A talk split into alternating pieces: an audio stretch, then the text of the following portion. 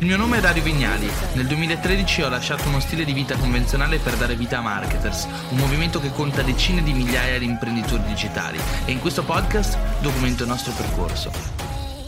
Amici, benvenuti in questo nuovo video. Oggi parliamo di un argomento molto importante, un argomento che a me fa pensare e mi preoccupa anche molto, e forse dovrebbe preoccupare anche voi. Ricordo ancora un giorno in cui mio padre mi guardò in faccia e mi disse: Dario, ma se internet dovesse finire, tu cosa farai nella tua esistenza? E io mi misi a ridere. In questo momento però secondo me ci troviamo davanti alla fine di internet, per come la conosciamo fino ad oggi. E in questo video vorrei proprio interrogarmi assieme a voi riguardo alle cose che stanno succedendo, riguardo all'intelligenza artificiale, i cambi di algoritmo, i cambi di piattaforma.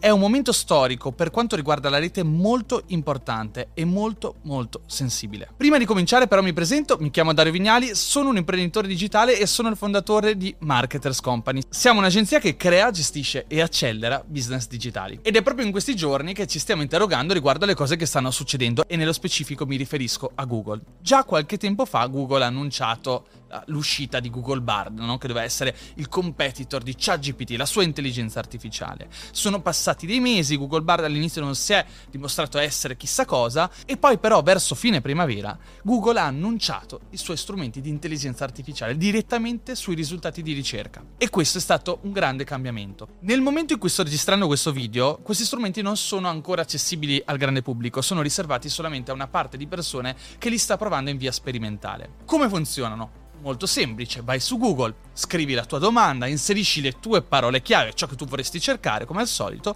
e quando appare la pagina dei risultati di ricerca, oltre a vedere i classici risultati, in cima vedi quella che è la risposta dell'intelligenza artificiale di Google direttamente alla tua domanda, alla tua ricerca. È ben diverso rispetto ai Google Snippet. Che cosa sono i Google Snippet, per chi non lo sa? Quelle sorte di micro risposte molto veloci che Google ti offre in risposta a una tua domanda che pone al motore di ricerca, dove non devi andare da aprire i risultati di ricerca perché trovi già la risposta alla domanda in cima nella pagina dei risultati di ricerca. Quindi se chiedo a Google quante calorie ha un avocado, Google mi restituisce subito il numero di 231 calorie. Ecco, da marketer vorrei spiegarvi un attimo come funziona l'ottimizzazione per i motori di ricerca. Quindi ipotizziamo che io abbia un sito web, un blog, e voglia posizionarmi per primo in risposta a una domanda o una specifica ricerca che poniamo su Google. Quindi se ad esempio io desidero posizionarmi per primo per la parola chiave o la domanda, la ricerca, come preparare la carbonara. Ecco, dovrò andare a scrivere un articolo ottimizzato per Google, andando ad inserire molte informazioni, rendendo l'articolo quanto più approfondito possibile. Diverse persone avranno diverse domande all'interno della loro mente, quindi quando io da marketer vado a scrivere un articolo dovrò andare a cercare di coprire quante più cose che riguardano quello specifico interesse, quella specifica ricerca, e questo va nella direzione di ciò che desidera Google, ma va veramente nella direzione di ciò che desidera l'utente, perché io utente, quando magari ho bisogno di trovare la ricetta della carbonara, ho fretta, ho bisogno di trovare esattamente quello di cui ho bisogno, una lista di ingredienti, qualcosa al volo, non ho bisogno di trovare una pagina con migliaia di parole. Eppure molto spesso quando visitiamo un sito web ci ritroviamo davanti a una pagina piena di pubblicità, piena di parole, dove per trovare quello di cui abbiamo bisogno dobbiamo scrollare all'infinito. Ed ecco perché per molte ricerche ChatGPT e le intelligenze artificiali stanno diventando la scelta primaria. Cioè, piuttosto che andare su Google a porre una domanda, mi conviene farla direttamente su ChatGPT, perché mi offre una risposta specifica, una risposta rilevante per la mia domanda specifica. Ad esempio, l'altra sera io ero in barcavela, ancorato in baia tipo 200 metri dalla riva, e mi sono chiesto: ma com'è possibile che le zanzare decidano dalla riva di volare col vento fino alla barca per cercare di pungermi? Come fanno a sentirmi? E ho fatto questa domanda direttamente a ChatGPT.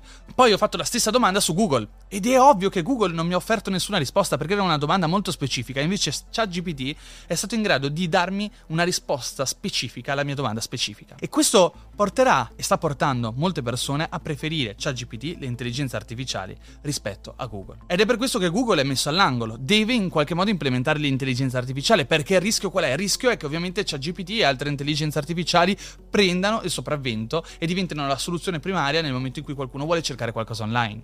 Ma questo è un problema. Questa singola cosa potrebbe segnare la fine di internet per come lo conosciamo. Perché vediamo un po' com'è che funziona. Le intelligenze artificiali, per darci una risposta alle nostre domande, devono andare a recuperare i dati, le informazioni da tutte le fonti che ci sono online. Quindi certo, magari in futuro anche video, ma soprattutto parole, siti web, articoli, contenuti scritti.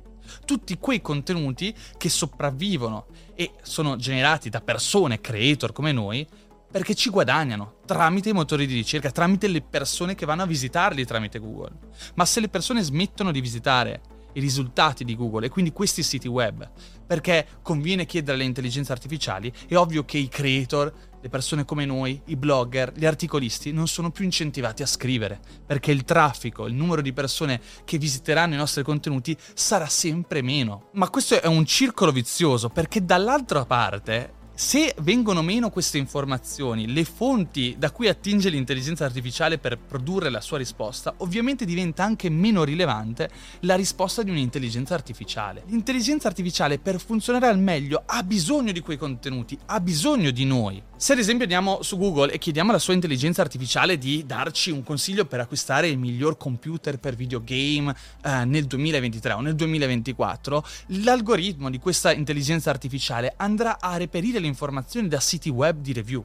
Ma se questi siti web di review, di recensioni, che fanno le recensioni dei computer, non hanno più incentivi, non hanno più motivi per scrivere, è ovvio che manca l'informazione con cui l'intelligenza artificiale elabora la sua risposta. Non sarò più incentivato, perché se io produco un contenuto che l'intelligenza artificiale prende e lo propone alle persone senza ovviamente pagarmi o far sì che le persone transitino sul mio sito, io non ci guadagnerò. E ad oggi i siti di informazione, i blogger, i giornali guadagnano molto spesso dalle pubblicità, dal numero di persone che transitano sui siti, dai click, dalle impression, dalle visualizzazioni. Prima di continuare, piccolo momento marchetta. Questo video è sponsorizzato da me stesso in prima persona e da Marketers, la mia azienda. Quindi se il video vi sta piacendo, iscrivetevi al canale, lasciate un like, ma soprattutto sotto vi lascio il link a qualche risorsa che vi potrebbe essere utile nella vostra carriera nel mercato digitale. Continuiamo. Quindi quello che potrebbe accadere è che Internet in qualche modo si restringa, diventi una versione più piccola di quella che è oggi. Potrebbero sparire molte fonti di informazione. Sicuramente tutti quei blog che pubblicano contenuti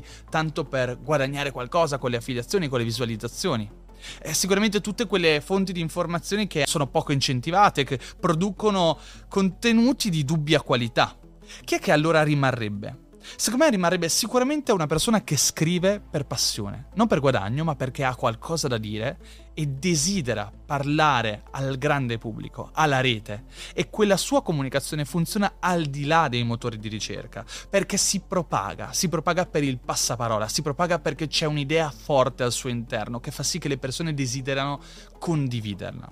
E sicuramente, secondo punto, la grande conclusione di questo video è che prospereranno invece altri modelli di business a pagamento ricorrente, dove io, utente, deciderò di pagare te creatore, o te sito web, o te fonte di informazione, perché credo nelle tue parole, perché mi piace la tua penna, mi piace il tuo pensiero. E giusto per fare un esempio, questo stesso video è stato ispirato da un articolo di The Atlantic, una pubblicazione che a me piace molto, Google's New Search Tool Could Eat the Internet Alive, un articolo che a me personalmente è piaciuto, come mi piacciono la maggior parte degli articoli di The Atlantic. Mi piacciono i loro autori, mi piacciono i loro pensatori, le persone che ci scrivono sopra, e allora pago un abbonamento mensile alla piattaforma.